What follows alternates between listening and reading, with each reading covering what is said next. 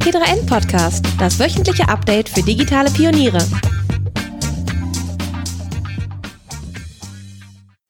Herzlich willkommen zu einer neuen Ausgabe des T3N Podcast. Mein Name ist Stefan Dörner und ich spreche heute mit Uta Allenstein von McKinsey über den Gaming-Markt. Uta, sag doch mal, wer du genau bist und was du bei McKinsey machst. Ja, hallo. Wie gesagt, ähm, Uta Allenstein. Ähm, ich bin Juniorberaterin bei McKinsey seit ungefähr drei Jahren jetzt. Ähm, war jetzt zwischendurch ein Jahr in Elternzeit, deswegen ähm, immer noch Juniorberaterin. Und ähm, ich mache dort eigentlich alles Mögliche. Also McKinsey ist ja eine Strategieberatung ganz generell. Ähm, da spezialisiert man sich am Anfang meistens nicht auf genau ein Thema. Ähm, also die Themen können ganz, ganz vielfältig sein. Und ein Hobbythema, das ich aus meiner vorherigen Berufslaufbahn mitgebracht hat, ist eben das Thema E-Sport und Gaming. Da versuche ich natürlich auch im McKinsey-Kontext ähm, so viel zu machen, wie ich irgendwie kann. Was war das für eine Berufstätigkeit vor McKinsey? Hm, also ich habe einmal ähm, Ehrenamt einen Verein gegründet, der sich mit E-Sport beschäftigt, eben mit dem breiten sportlichen Aspekt davon. Also E-Sport gibt's nicht nur für Profis, die ganz viel Geld damit verdienen, sondern das kann man eben auch natürlich als Hobby betreiben wie jeden anderen Sport. Ähm, und ansonsten war ich vorher in einem Startup tätig als Softwareentwicklerin. Ah, okay. Das heißt also, du bist äh, Gamerin und äh, hast da sozusagen ein privates Interesse äh, an dem Gaming-Bereich und versuchst das sozusagen mit deinen äh, beruflichen Interessen auch zu verbinden da. Ja, so kann man es ganz gut zusammenfassen. Dann schauen wir doch mal auf den Gaming-Markt. Also das ist ja ähm, so ein Phänomen, dass jetzt, ich habe diese Schlagzeile, dass der Gaming-Markt jetzt größer ist als die Filmbranche, so gefühlt in den letzten zehn Jahren immer wieder gelesen, weil da, glaube ich, so verschiedenste Maßzahlen zur Grundlage genommen wurden und so, dass das immer wieder vermeldet werden konnte. Ich glaube, inzwischen kann man das ziemlich deutlich sagen, dass der Gaming-Markt größer äh, und relevanter ist, also zumindest umsatzstärker als der, als der Filmmarkt. Ähm, aber sprechen wir da eigentlich von einem großen Gaming-Markt oder muss man sich das genauer anschauen? Also es gibt ja die klassischen AAA-Titel, so das, was man so kennt, die großen Spiele auf der PlayStation, auf der Xbox, auf dem PC mit viel äh, Einsatz, mit viel ja, ähm, Geldaufwand produziert. Und es gibt eben diese Casual Games auf den Smartphones, die auch ein riesengroßer Markt inzwischen sind. Sind das eigentlich zwei Märkte oder, oder kann man das schon als großen Gaming-Markt betrachten? Ja, das kann man auf jeden Fall als großen Gaming-Markt betrachten, der aber dann natürlich unterschiedliche Teilbereiche hat. Also einmal kann man das einteilen, wie du es gerade schon gesagt hast, in ähm, in die Plattform, auf der man spielt. Also ob man Mobile Gaming betreibt auf dem Handy oder auf einem Tablet ähm, oder ob man auf einer Konsole spielt oder eben auf dem eigenen PC. Da sind die Mobile Games mit ungefähr der Hälfte des Umsatzes so die stärkste, der stärkste Bereich. Dann kommen die Konsolen und an vierter Stelle, äh, an dritter Stelle dann der PC.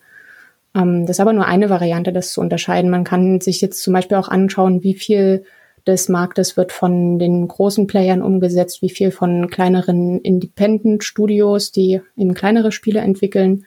Ähm, da ist es im Gaming-Markt schon so, dass eigentlich vor allem die großen Spieler den Markt dominieren, aber es auch immer mehr Möglichkeiten für die Kleinen gibt. Und vielleicht eine dritte Unterscheidungsmöglichkeit, wie man diesen Umsatz aufdröseln kann, ist so nach, ähm, worüber kommt das Geld rein? Also durch den direkten Spielverkauf oder durch irgendwelche Sachen, die dann im Nachgang an das Spiel noch verkauft werden. Genau, das wäre so das, das typische Geschäftsmodell auf den mobilen Plattformen, ne, dass dann irgendwie das äh, Spiel kostenlos ist. Ich erinnere mich noch, als das Thema ähm, Smartphones so groß geworden ist, äh, insbesondere mit dem iPhone ab 2007, da war ja mal so Angry Birds und so, das war ja mal ein, ein Riesending. Und diese Spiele haben ja noch Geld gekostet. Das gibt's ja inzwischen kaum noch. Also wenn man sich so mal im App Store umschaut, ist ja fast alles auf sogenannte In-App-Purchases umgestellt, also dass man im Spiel ähm, dann ähm, bestimmte Dinge kauft. Das ähm, wird ja auch oft kritisiert, so in Richtung äh, Pay to Win, dass man dann Vorteile bekommt. Es gibt ja aber auch andere Modelle, dass man dann einfach nur irgendwelche Skins bekommt oder so, dass, dass es besser aussieht, aber für das für die Spielmechanik keinen Unterschied macht. Wobei das, glaube ich, eher so in dem Bereich PCs und Konsolen dann ähm, der Fall ist. Ähm, wie, hat sich da so der Markt entwickelt? Also ähm, warum setzen auf der mobilen Plattform da inzwischen so viele Unternehmen auf diese In-App-Käufe? Ja, also du hast es schon sehr gut zusammengefasst. Das sind vor allem bei den Mobile Games ähm, die In-App-Käufe. Und es kommt aber auch in den PC- und, ähm, und Konsolenspielen immer stärker zum Vorschein. Ähm, liegt für mich hauptsächlich daran, wie sich das Internet so verbreitet hat in unserer Gesellschaft. Als ich noch äh, jünger war und mal mein Taschengeld sparen musste, um hier Computerspiele zu kaufen, da hat ein Spiel irgendwie 60 Euro gekauft. Und die Entwickler haben auch eben auf dieses eine Spiel recht lange hingearbeitet, das dann rausgebracht und sich dann dem nächsten Projekt gewidmet. Ähm, und dadurch, dass man jetzt viel mehr am laufenden Inhalt in das Spiel reinbringen kann, auch wenn das schon veröffentlicht ist, also dadurch, dass man übers Internet einfach patchen kann oder dass man eben ähm, Add-ons machen kann, ähm, hat sich das immer mehr dahin entwickelt, dass eben dieser dieser Startpreis gar nicht mehr das Haupteinkommen für die, für die Spieleentwickler ist, sondern eben das, was sie danach mit den Spielen machen. Hm. Und also das Thema, dass die Microtransactions oder diese In-App-Käufe so stark geworden sind, ist vor allem durch das, durch den Mehrspielercharakter gekommen. Früher hat man ja ein Spiel für sich alleine gespielt. Da war es auch für alle anderen egal, wie jetzt die Spielfigur aussah. Ähm, heute spielt man mit anderen und kann irgendwie über diese Skins, die du schon erwähnt hast, irgendwie ganz gut zeigen, wie, wie toll man in dem Spiel ist und wie viel ja, das, das so, wert ist. Hm. Ja, das wäre so bei ähm, Fortnite zum Beispiel, ist das, glaube ich, ein riesengroßer Markt, ne, diese Skins. Oder wie ist es bei League of Legends? Weißt du das gerade? Ja, ähm, eigentlich in allen großen, großen E-Sport-Titeln ist das ein groß, also Multi-Vielspieler-Titeln äh, ist das ein Thema. Also auch bei Dota, bei Counter-Strike kann man seine Waffen ähm, irgendwie toll aussehen lassen. Hm. Ist mittlerweile sehr weit verbreitet. Und das ist sozusagen der Ausweg aus dieser Kritik, dass dann gesagt wird, ähm, bei kompetitiven Spielen, wo es dann auch E-Sport-Ligen gibt und so weiter, dass dann da gesagt wird, man soll ja nicht dafür bezahlen zu gewinnen. Ähm, und das ist dann eben sozusagen ein Ausweg, wie die Leute trotzdem zum Geld ausgeben äh, angereizt werden, ohne aber dadurch irgendwelche Vorteile im Spiel zu haben. Ne? Ja, genau. Und was macht McKinsey jetzt in diesem Bereich? Also man kennt McKinsey ja allgemein als Unternehmensberatung, ähm, die sicherlich größte, bekannteste Unternehmensberatung der Welt. Ähm, letztlich beratet ihr ja wahrscheinlich alle Formen von Unternehmen oder ich weiß gar nicht, ob da irgendwas ausgeschlossen wird, irgendwie Tabakkonzerne, Waffenkonzerne, weiß ich jetzt gar nicht. Aber ähm, wie relevant ist da der Gaming-Bereich für McKinsey? Ja, der Gaming-Bereich ist eigentlich ein Bereich wie jeder andere. Du hast schon richtig gesagt, wir beraten eigentlich alle und die Frage ist eher, in welchen Themen wir wen beraten. Also wir, wir richten ja unser Beratungsangebot auch ganz stark danach, was die Klienten jetzt konkret brauchen. Der eine Klient ähm, braucht Unterstützung dabei, wie man gut Personalgewinnung betreibt. Der andere braucht Unterstützung in einem strategischen Thema. Wieder ein anderer will irgendwie ein neues Business aufbauen ähm, innerhalb, um um quasi von, von innen her die Revolution der Digitalisierung stattfinden zu lassen und sich nicht von außen von einem Startup revolutionieren zu lassen. Das sind alles Themenbereiche, die wir generell bei allen Klienten anbieten können und genau dasselbe können wir auch im Gaming anbieten. Mhm. Und der Gaming-Bereich hat sich ja in den letzten, ja, wie lange ist, läuft das ja schon? Bestimmt 20 Jahre hat sich das ja stark transformiert. Ich meine, früher gab es ja so ein Nadelöhr, durch das äh, die Spieleindustrie immer durch musste, nämlich der Einzelhandel. Wer da nicht stattfand, der wurde auch nicht verkauft und es gab auch immer nur ein relativ kurzes äh, Zeitfenster, in denen Titel angeboten werden konnten und wenn sie es da nicht geschafft haben, sind sie auch schnell aussortiert worden. Und dann kam ja irgendwann Steam, ähm, was so ein bisschen diese digitale Distribution zum ähm, Durchbruch verholfen hat. Und damit hat sich ja der ganze Spielemarkt äh, stark verändert, dass es auch jetzt viel mehr in die Breite geht, auch viele Independent-Titel sind entstanden. Äh, und gleichzeitig gab es natürlich auch noch die mobile Revolution, äh, dass da eben die App Stores so eine große Rolle gespielt haben. Und jetzt steht ja möglicherweise wieder eine Revolution äh, vor der Tür. Ähm, da steht ja so die Frage im Raum mit Google äh, Stadia zum Beispiel, wird der Gaming-Markt auch so eine Art Netflix-Markt? Äh, was ist da so deine Einschätzung? Ja, ich, ich glaube, zu der Frage muss ich erstmal zwei, zwei Sachen unterscheiden, wo oft irgendwie Verwechslungsgefahr besteht oder die oft in einen Topf gehauen werden. Ähm, das ist einmal das Thema Cloud Gaming also dass, dass quasi die Hardware, die man sonst bei sich zu Hause stehen hat, dann ähm, per monatlicher Zahlung über einen Server angeboten wird. Und das andere ist das Thema Spieleabonnements, also so eine Art All-You-Can-Eat für, für die Software.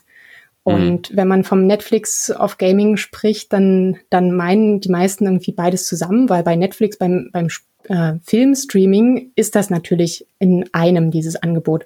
Man könnte sich jetzt nicht vorstellen, dass ich mir beim Netflix irgendwie über einen anderen Anbieter die, die Filme kaufe und Netflix nur das Streaming anbietet. Das ist ja totaler Quatsch.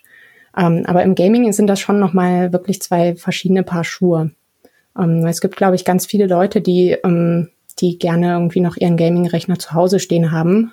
Und ähm, es spricht auch eigentlich ganz unterschiedliche Zielgruppen an. Mhm. Ja, aber zurück zu deiner, mhm. zu deiner eigentlichen Frage, ob ich, ähm, ob ich sehe, dass das irgendwie ein Markt für die Zukunft ist oder was, was da jetzt momentan passiert. Ähm, ich glaube, dieses Cloud Game Streaming hat halt noch einige technische Herausforderungen, während dieses Thema Spieleabonnements, also ähm, quasi 10 Euro im Monat zu bezahlen und dafür so viele Spiele runterladen zu können, wie man möchte, ähm, hat halt eher die Herausforderung, dass wir eben diesen Free-to-Play-Trend schon haben und man nicht so richtig bei vielen Spielen sagen kann, warum sollte ich denn dafür jetzt ein Subscription-Modell abschließen, wenn ich die Spiele eh schon kostenlos haben kann. Mhm. Das ist ja in anderen Bereichen hat sich das ja häufig parallel entwickelt. Wenn man jetzt zum Beispiel mal in den Bereich der klassischen Unternehmenssoftware schaut, da ist es ja so, dass sich dieser Trend zum Software as a Service, also das heißt, dass ich die Software über das Internet nach Bedarf sozusagen ähm, beziehe, dass das meistens auch einhergeht mit einer Änderung des Lizenzmodells Richtung Abo. Also Office 365 zum Beispiel von Microsoft wird ja dann in der Regel per, per Abo bezahlt. Es gibt auch noch die Standalone-Variante, aber oft ist das so, so, so parallel. Ne? Es geht in die Cloud und gleichzeitig ändert sich das Geschäftsmodell. Ähm, du glaubst aber, dass das im Bereich der Spiele nicht unbedingt alles in Richtung Cloud und Abo gehen wird, ähm, weil es äh, technisch noch Herausforderungen gibt ähm, für die Hardcore-Gamer ähm, oder äh, was genau äh, hindert sozusagen den Markt da komplett hinzugehen? Hm, also das eine ist die, die Kostenstruktur, die man da ansetzen müsste. Es gibt verschiedene Studien, die das versuchen auszurechnen, wie viel eigentlich so ein Cloud-Gaming-Angebot kosten müsste, wenn man das kostendeckend macht.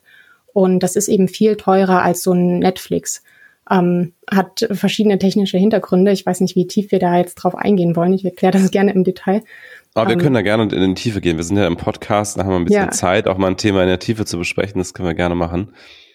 Ja, also ein Faktor ist, dass man, dass man eben für Game Streaming nicht einfach nur einen Film ähm, runterlädt, sondern quasi in Echtzeit auch auf diesen Film Einfluss nimmt. Und dann ist es kein Film mehr, sondern ein Spiel natürlich. Ähm, und das heißt auch, dass die Rechenpower, die da zentral von dem Server bereitgestellt werden muss, das ist nicht einfach nur ein, ich habe hier einen Film gespeichert und den transportiere ich zu dir, sondern das ist vielmehr ein, ich habe dieses Spiel hier gespeichert und ich muss die ganze Zeit ausrechnen, was in dem Spiel passiert aufgrund der Eingabe von dem Nutzer.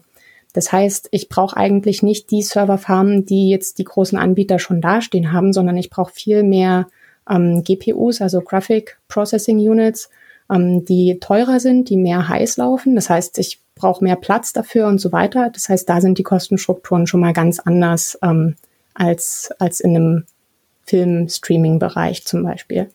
Mhm. Ähm, Aber ist das nicht nur eine Frage der Zeit, dass ähm, Grafikkarten entsprechend günstiger werden, auch, auch Hochleistungsgrafikkarten, dass es dann irgendwann sich doch lohnt?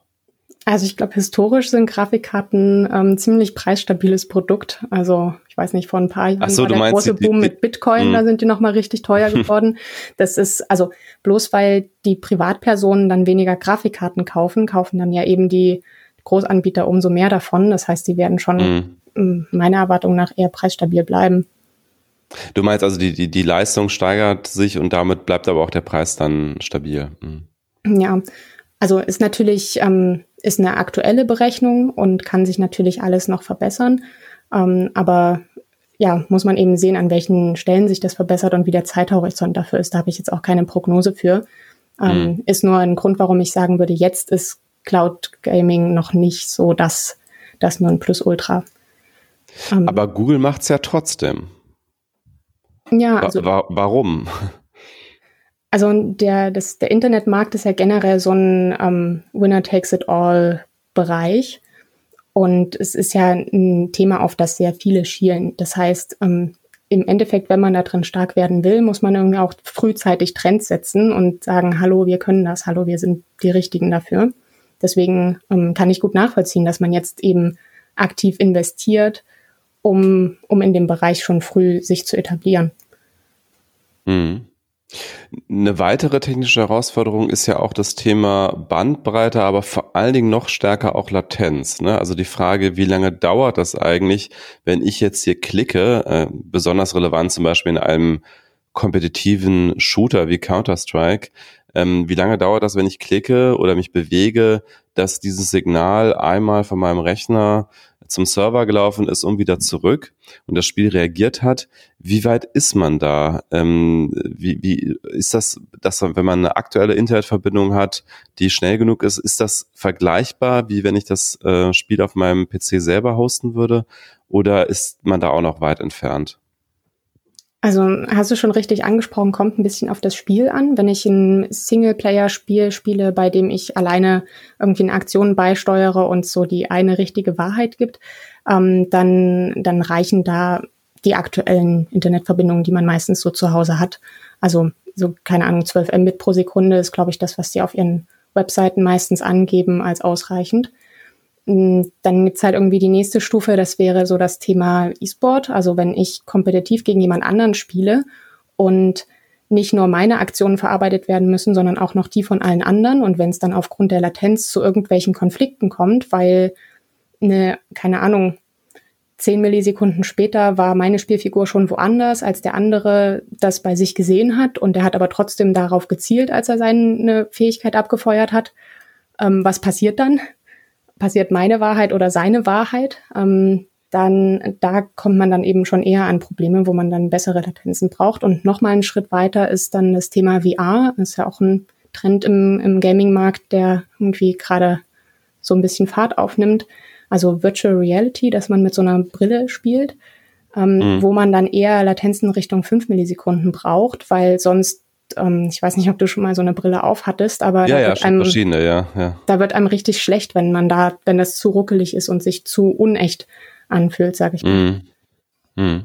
Aber interessant, dass du sagst, äh, das äh, gewinnt gerade an Fahrt, weil man hatte ja vor ein paar Jahren, ich glaube so um das Jahr 2016, äh, da war das ja ein großes Thema, als Facebook Oculus Rift gekauft hat und das Thema tatsächlich da zum ersten Mal wieder seit gefühlt den 90er Jahren so richtig Fahrt aufgenommen hat. Und dann hat man jetzt in den letzten Jahren eher das Gefühl gehabt, zumindest ich habe das Gefühl gehabt, dass man wieder weniger über VR gesprochen hat. Aber du sagst, jetzt kommt wieder was oder? Das ist, glaube ich, ein kontinuierlicher Prozess, dass die mhm. Hersteller immer weiter die Technik dahinter verbessern und versuchen, das auch zu ähm, besseren Preisen anzubieten. Am Anfang hat man ja, weiß ich nicht, bald 1000 Euro für so eine Brille bezahlt und mittlerweile, wenn man gut ist und im Sonderangebot die bekommt, dann gibt's sie halt vielleicht schon für 300 Euro, je nachdem, welche man möchte. Mhm. Ähm, also das ist so die, der eine Kanal, warum das besser wird. Dann gibt's glaube ich, auch immer mehr Spielehersteller, die eben darauf ähm, wechseln und sagen, okay, wir bieten unsere Spiele entweder auch für VR an oder sogar exklu exklusiv für VR. Gab's ja jetzt kürzlich erst das Beispiel ähm, Half-Life Alyx, was so ein sehr lang erwartetes Spiel, Nachfolgerspiel von einem sehr erfolgreichen Franchise war, ähm, was irgendwie gut eine Million Personen dazu bewegt hat, sich dann doch mal eine VR-Brille zuzulegen oder zumindest die anzuschließen. Ähm, mhm. Vielleicht hatten die schon vorher eine, das ist aus den Zahlen nicht ersichtlich, aber es hat auf jeden Fall einen ordentlichen Schub gegeben dafür, dass sich Leute ähm, so eine Brille zulegen. Mhm. Ja, interessant. Ja, ich bin mal gespannt. Also ähm, ich finde es immer noch sehr anstrengend, wenn ich, wenn ich so eine VR-Brille aufhabe. Also es ist für mich so eine halbe Stunde, ist das eine schöne Experience. Aber dann muss ich auch sagen, dann reicht es mir auch, dann will ich die irgendwie abziehen. Aber das kann natürlich auch daran liegen, dass man einfach technisch noch nicht so weit ist, was Reaktionszeit angeht, was Auflösung angeht und so weiter. Das strengt natürlich auch ein bisschen die Augen dann an. Oder man hat auch teilweise so ein bisschen Schwindelgefühl. Ähm, aber nochmal zurück zum, zum Streaming-Markt. Du hast ja mal zwischendurch gesagt, diese Internetmärkte sind häufig so Winner-Takes-it-all-Märkte. Man kennt das ja von Facebook zum Beispiel. Es gibt ähm, halt das General Interest soziale Netzwerk und ansonsten gibt es eher so Spezialnetzwerke oder es gibt Amazon als den großen dominanten E-Commerce-Händler, sonst gibt es eher nur Nischen-Shops. Erwartest du das auch für das Thema ähm, äh, Streaming von Games? Oder ist es vielleicht eher so wie im Bereich jetzt gerade Videos und Serien, weil da haben wir ja schon gerade einen, ähm, einen harten Kampf zwischen Netflix, Disney, Amazon und Apple. Ja, den harten Kampf würde ich hier definitiv auch erwarten. Es gibt ja auch unterschiedliche, die sich da schon zu Wort gemeldet haben und gesagt haben, wir wollen hier was machen und die Technologie weiterentwickeln. Ich glaube, da gibt es so zwei unterschiedliche Arten von, von Herangehensweisen. Die einen kommen eben aus der Gaming-Szene, haben eben schon ganz viel im Bereich Konsolen gemacht und wollen, haben es dadurch natürlich auch leichter, um die Spieler als Kunden zu verstehen und um, ihre Plattformen mit guten Spieletiteln zu füllen. Und die anderen kommen eben aus dem Bereich Streaming-Industrie, Streaming-Dienste, die schon die Infrastruktur ein Stück weit haben oder kennen, zumindest wissen, worauf man da achten muss.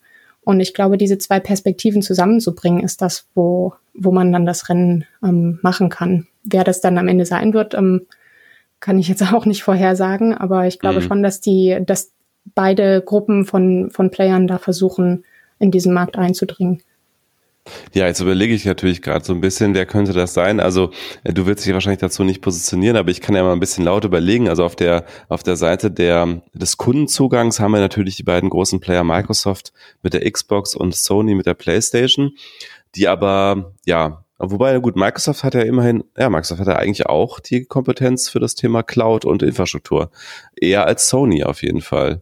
Also von daher, das könnte ja für Microsoft sprechen. Aber dazu wird sich wahrscheinlich nicht weiter äußern. Das ist nur sein lautes Überlegen von mir.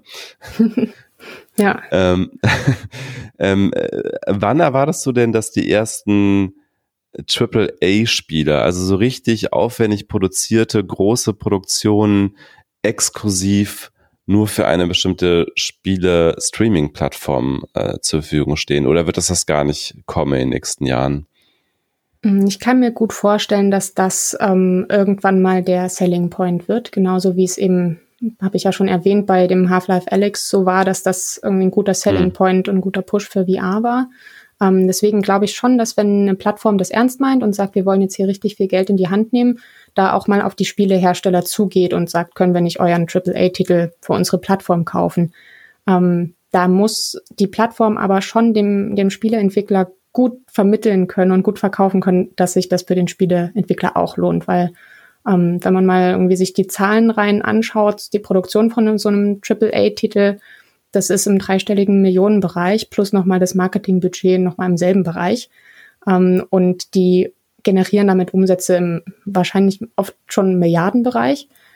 Das heißt, bevor man diese Umsätze riskiert, indem man auf eine Plattform geht, die nicht besonders etabliert ist, ähm, müssen, müssen die Plattformbetreiber, glaube ich, richtig gute Argumente haben. Und richtig gute Argumente heißt im Zweifel auch einfach eine richtig hohe Garantiesumme vorab überweisen wahrscheinlich. Ne? Vielleicht auch das oder eben wirklich den, den Proof of Concept, sage ich mal, also den Beweis, dass es gut funktioniert. Es gibt ja ganz viele, die, ähm, die noch skeptisch sind, wie das eben mit der Latenz wird, wie, ähm, wie teuer das dann wirklich wird, ob das die Anbieter wirklich langfristig halten können, die Preise, die sie da anbieten. Ähm, mhm. Ja, also da, da ist noch ganz viel Skepsis im Markt einfach zu diesem Thema. Und ja, Skepsis heißt Risiko und es ist ein Risiko, dass natürlich die, die Spielentwickler nur eingehen, wenn sie wissen, was sie dafür wirklich rausbekommen für dieses Risiko. Hm, verstehe. Und dieses Latenzproblem, das, ähm, ich weiß jetzt nicht genau, inwiefern das ähm, ob, ob, du dich da gut auskennst. Ähm, ist das denn technisch überhaupt lösbar? Also ich meine, es ist, reicht ja nicht, wenn wir alle immer schnelleres Internet haben. Ähm, wäre das zum Beispiel eine Sache, die mit, äh, mit LTE, nee, nicht mit LTE, wie heißt das, mit 5G äh, ähm, lösbar ist? Oder ähm, was, also ist das überhaupt lösbar, dass die Latenz irgendwann so gering wird, dass man sie vergleichen kann mit einem Spiel, was direkt auf dem eigenen Rechner läuft.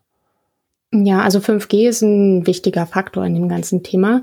Da kriegt man die Latenzen ungefähr, also 4G hat so Latenzen von vielleicht 50 Millisekunden und 5G ist so bei 10 Millisekunden vielleicht. Und wenn man es dann nochmal auf 5 Millisekunden runterdrücken will, dann muss man in Richtung Edge Computing gehen. Ähm, was ist das? Das heißt, dass ich nicht ein zentrales Rechenzentrum habe, was alle Leistung macht und von dort dann alles verteilt wird, sondern dass ich wirklich nochmal ähm, meine Rechenzentren auch stärker verteilt habe und das dezentral rechnen lasse, was dann aber wieder so ein preistreibendes Element ist, weil man sich mhm. ja vorstellen kann, wenn ich nicht nur an einer Stelle meine ganzen ähm, Rechenmaschinen aufstellen muss, sondern an ganz vielen verschiedenen und das dann koordinieren muss, ähm, wird das dann auch entsprechend teurer. Aber was, was glaubst du denn? Werden wir in den nächsten, ich sag mal, 15 Jahren den Tod des Gaming-PCs erleben? Also, dass es dann irgendwann einfach keinen Sinn mehr ergibt, äh, viel Geld in die Hardware zu stecken, weil sowieso alle ihr, ihre Spiele aus dem Netz äh, streamen komplett? Mm, dem, ja, also ich, vielleicht muss man da die Frage stellen, ob der Gaming-PC, wie man den aus den 2000ern kennt, vielleicht eh schon nicht mehr dasselbe ist. Also was, wenn du so eine Frage stellst, was hast du denn selbst im Hinterkopf, was Hardcore-Gamer gerade so für Geld für so einen PC ausgeben? Oh, gute Frage. Ich bin ja selber kein Hardcore-Gamer, also eher so ein Gelegenheitsspieler. Ich würde aber schon vermuten, dass die meisten, wenn sie jetzt auf der PC-Plattform ähm, sind, was ja aber, glaube ich, im kompetitiven Shooter-Bereich zumindest immer noch der Standard ist, würde ich schon vermuten, dass sie da so 3000 Euro ausgeben für so ein Gerät. Ja, also in, in meiner Wahrnehmung und so in, dem, in meinem Umkreis ist das nicht so ganz realistisch. Und ich glaube, das ist das, was, ähm, was sich seit den 2000er Jahren, was ich gerade meinte, geändert hat. Also damals war das schon so, dass neue Spiele, die rausgekommen sind, haben einen schon auch manchmal gezwungen, einen neuen PC zu kaufen. Also ich hatte, mhm. als ich jung war, ganz oft die Situation, dass ich dachte, oh, das würde ich jetzt total gerne spielen, aber das läuft auf meinem PC nicht und ah, Mist, jetzt muss ich irgendwie 300 Euro für eine neue Grafikkarte ausgeben, bevor das läuft. Ähm, aber mittlerweile habe ich das ähm, nicht mehr. Ich habe, glaube ich, 2012 oder so meinen letzten PC gebaut und auf dem läuft immer noch eigentlich alles, was ich spiele. Ähm, es ist mittlerweile einfach nicht mehr so, dass Grafik der wichtigste Selling Point für so ein neues Spiel ist. Mhm. Ähm, ja, sind, sind ganz andere Themen, die da wichtiger geworden sind. Also zum Beispiel dieses, ähm, diese E-Sport-Tauglichkeit, ist das irgendwie leicht zu lernen und leicht zugänglich, aber hat eine hohe, ähm, hohen Grad, wo man sich dann austoben kann und das professionell meistern kann. Ähm, solches Game Design-Themen, ähm, ja, also ganz viele andere Faktoren neben der Grafik. Aber hm. jetzt nochmal den Bogen zurück zu deiner eigentlichen Frage, ähm, ob das, ob Leute sich dann trotzdem noch einen eigenen PC hinstellen. Ich glaube, viele haben eh einen eigenen PC. Ich kann mir vorstellen, ähm, dass es eher so ein Add-on wird. Ähm, also in Richtung, ich spiele zu Hause auf meinem PC, aber wenn ich mal auf Dienstreise bin und nur meinen schwachbrüstigen ähm, äh, Laptop von der Arbeit mit habe, dann mache ich da eben mal irgendwie mein, mein Spiel weiter mit dem Game Streaming Service oder so. Das kann ich mir gut hm. vorstellen. Hm. Und wie glaubst du, wird sich dieser ganze Trend, wenn es denn ein Trend wird in den nächsten Jahren äh, zum äh, Streaming von Spielen auf die Konsolenbranche auswirken? Also da ist mein Gefühl ja schon, dass jede neue Generation von Konsolen ähm, also da, da scheint ja doch Grafik ein wichtiger Selling Point zu sein, ne? Für eine neue Konsolengeneration, neue Hardware, äh, bessere Grafik von AAA-Spielen. Nicht so sehr jetzt wahrscheinlich für die Hardcore-kompetitiven Spieler, sondern eher so für die, ja, für die, für die Gamer, die jetzt ähm, solche Titel eben kaufen äh, wie Red Hat Redemption oder, oder GTA 5, die jetzt auch nicht unbedingt, wo jetzt nicht das Kompetitive im, im Vordergrund steht. Ähm, wie wird sich auf das, auf diesen, auf diese Industrie das auswirken? Hm, ich würde den Spieß ein bisschen rumdrehen und sagen, wie wirkt sich der Trend in der Konsolenindustrie eben eher auf den Streamingmarkt aus? Also ich habe ja vorhin schon angedeutet, dass die Konsolenhersteller ähm, momentan die sind, die da auch selbst drauf schauen, irgendwie so ein Angebot an, äh, irgendwie bereitzustellen. Und deswegen glaube ich schon, dass die eher ein Treiber von der ganzen Sache sind. Ähm, als, als irgendwie ein Opfer oder ein, jemand, der da äh, den, den äußeren Einflüssen ausgeliefert ist. Ich kann mir gut vorstellen, dass das ähm, im Konsolengeschäft wirklich ein neues, eine neue Möglichkeit ist, seine Kompetenzen auszuweiten und da auch neue, neue Spieler anzusprechen oder seine eigenen Preismodelle nochmal zu überdenken. Im Moment ist ja schon so, dass die Konsole selbst in der Anschaffung sehr, sehr wenig kostet im Vergleich zu den ja. Herstellungskosten. Ich weiß nicht genau, aber ich glaube, manche haben schon negative Margen mit der Konsole, mhm. weil sie einfach damit rechnen, dass sie mit den Spielen dann umso mehr einnehmen. Und deswegen sind die Konsolen mittlerweile auch in einem wirklich verkraftbaren Preisspektrum angekommen. Also irgendwie so 150, 200 Euro für eine Konsole. Ähm, und deswegen ist das, glaube ich, für die Konsolenhersteller einfach attraktiv, diesen Faktor Konsole mit hohen Herstellungskosten, aber wenig Einnahmen loszuwerden und zu sagen, stattdessen kommt doch mal bitte auf unsere Cloud-Plattform und wir berechnen hier euer Spiel zentral.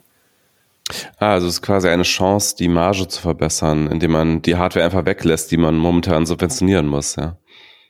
Ja, oder also, was heißt weglässt? Die Hardware muss ja irgendwo stehen, aber dann steht sie eben zentral bei den, bei den Konsolenherstellern und nicht beim, hm. bei der Person vor Ort. Hm. Und dann wollte ich ja nochmal über das Thema ähm, E-Sports mit dir sprechen, als jemand, der da eben auch äh, selber aktiv ist und ja auch ähm, diesen Verein gegründet hat. Ähm, welche Rolle spielt heute E-Sports Sponsoring in Deutschland? Ich vermute ja eine relativ kleine, wenn man das mal mit Ländern vergleicht wie Südkorea. Das ist ja so ein, so ein Klassiker, wo ähm, E-Sportler ja auch Superstars sind, also so vergleichbar wie, wie irgendwelche berühmten Fußballer hier in Deutschland. Ähm, äh, gibt es trotzdem eine lebendige E-Sport-Sponsoring-Szene und wenn ja, was sind das für Unternehmen, die da werben? Oh, ganz viele Fragen mit einmal. Ich versuche es mal ja, der Reihe nach zu beantworten. ähm, also ich fange mal an mit E-Sport. Also vielleicht erstmal für die Zuhörer, die vielleicht nicht genau den Unterschied zwischen E-Sport und Gaming wissen. Ähm, E-Sport heißt, dass man das Ganze kompetitiv betreibt. Also ich spiele nicht einfach nur ein Spiel, die Geschichte durch und bin dann irgendwann fertig mit dem Spiel, sondern ich spiele in einer vorgegebenen Wettkampfsituation eins gegen eins oder fünf gegen fünf oder so dasselbe Spiel immer wieder, immer gegen andere Leute und versuche da halt irgendwie der oder die Beste zu sein. Und in dem Bereich gibt's dann eben auch große, große Turniere mit vielen Preisgeldern und vielen, vielen Menschen, die das, die das schauen. Wir waren ja vorhin bei dem Thema, was für Trends gibt's im Gaming? Ich würde sagen, E-Sport und diese ganze Kultur des nicht mehr nur selber Spielens, sondern auch anderen beim Spielen zugucken, ist auf jeden Fall ein Trend, der da, der da stattfindet. Ähm, und das ist auch was, was in Deutschland ganz viel stattfindet. Ähm, in, es ist, glaube ich, so, dass in Deutschland mittlerweile E-Sport die zweitgrößte Sponsorship-Volumen hat. Also es ist auf jeden Fall noch vor Handball und vor Tennis in den, oh. in den Millionen, die da quasi an Sponsorship-Geldern reinfließen.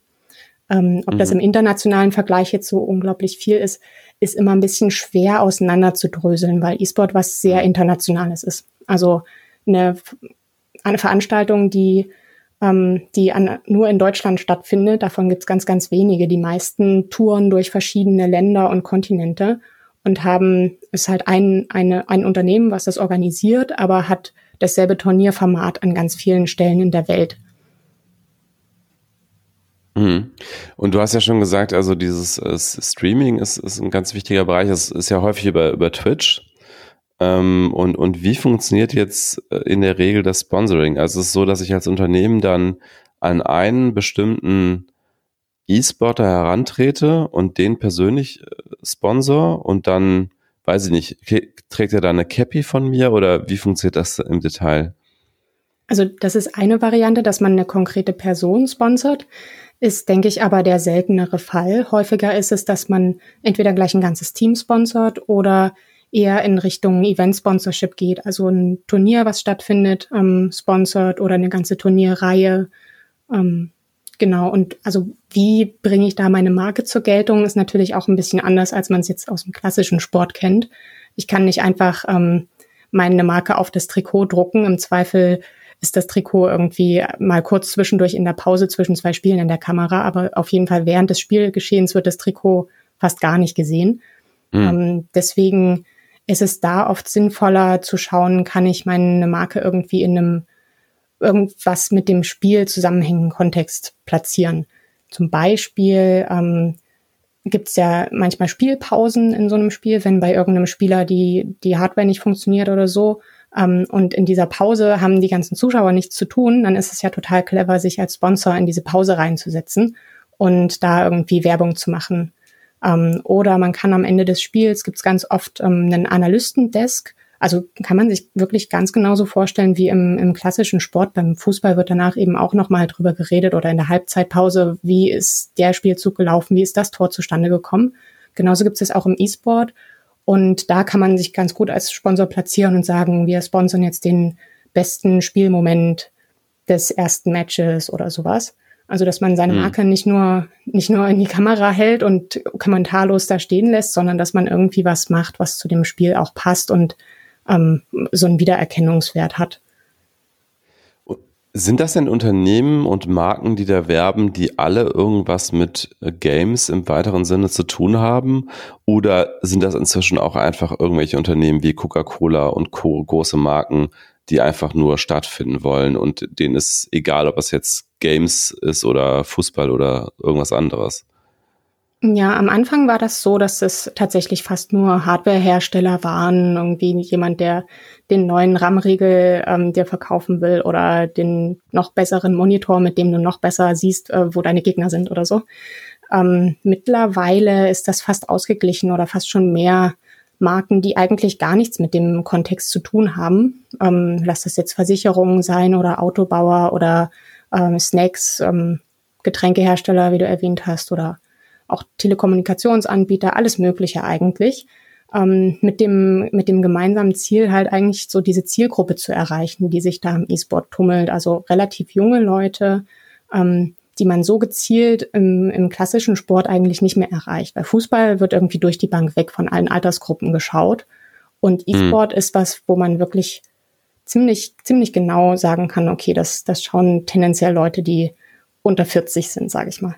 Also mit Ausnahmen natürlich, aber mhm. ähm, und je nach Spiel auch ein bisschen unterschiedlich. Aber da, da habe ich ganz viel, wenn ich junge Leute erreichen will, dann ist E-Sport eine sehr gute Variante. Und ist es immer noch so, dass es vor allen Dingen äh, junge Männer sind oder ist es auch weiblicher geworden in den letzten Jahren? Ja, also ein bisschen weiblicher wird es, glaube ich, kontinuierlich. Da gibt es auch ganz viele Initiativen, die dafür ähm, kämpfen und das versuchen irgendwie umzusetzen. Ähm, Im Gaming generell sind wir, glaube ich, mittlerweile bei über 40 Prozent Frauen. Im E-Sport sind es noch unter 30. Das ist aber, glaube ich, nichts, was was irgendwie computerspielspezifisch ist, sondern wenn man sich irgendwie im Fußballstadion umschaut, ich weiß nicht, ob du, ob du mal ins Stadion gehst. Ich bin überhaupt kein äh, Fußballinteressierter Mensch okay. oder generell irgendwelche Sportveranstaltungen meide ich eigentlich. Ja, und das ist tendenziell typischer für, für Frauen, ähm, dass die sich nicht so sehr dafür interessieren, bei Sportveranstaltungen zuzuschauen und ähm, tendenziell also immer irgendwie über die ganze Bevölkerung, ähm, ohne jetzt jemanden diskriminieren zu wollen, ähm, ist das eher ein Männerding, ähm, mhm. sowas, sowas zu verfolgen. Und so ist es dann eben auch im Gaming und E-Sport. Gaming betreiben auch viele Frauen, E-Sport, ähm, dann sind es dann halt weniger. Mhm.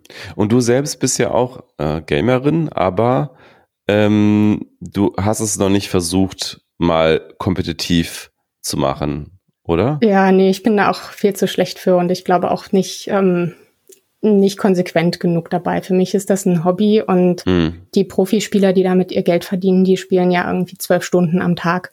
Ja. Ähm, ja. Da geht das irgendwie aus dem Bereich des Hobbys deutlich raus für mich. Ja, ja. Nee, das kann man wahrscheinlich dann auch wirklich nur machen, wenn man ähm, damit auch sein Geld verdient äh, oder irgendwie sonst genug Geld hat, dass man irgendwie äh, keiner normalen Arbeit nachgehen muss, wahrscheinlich. Ne? Ja.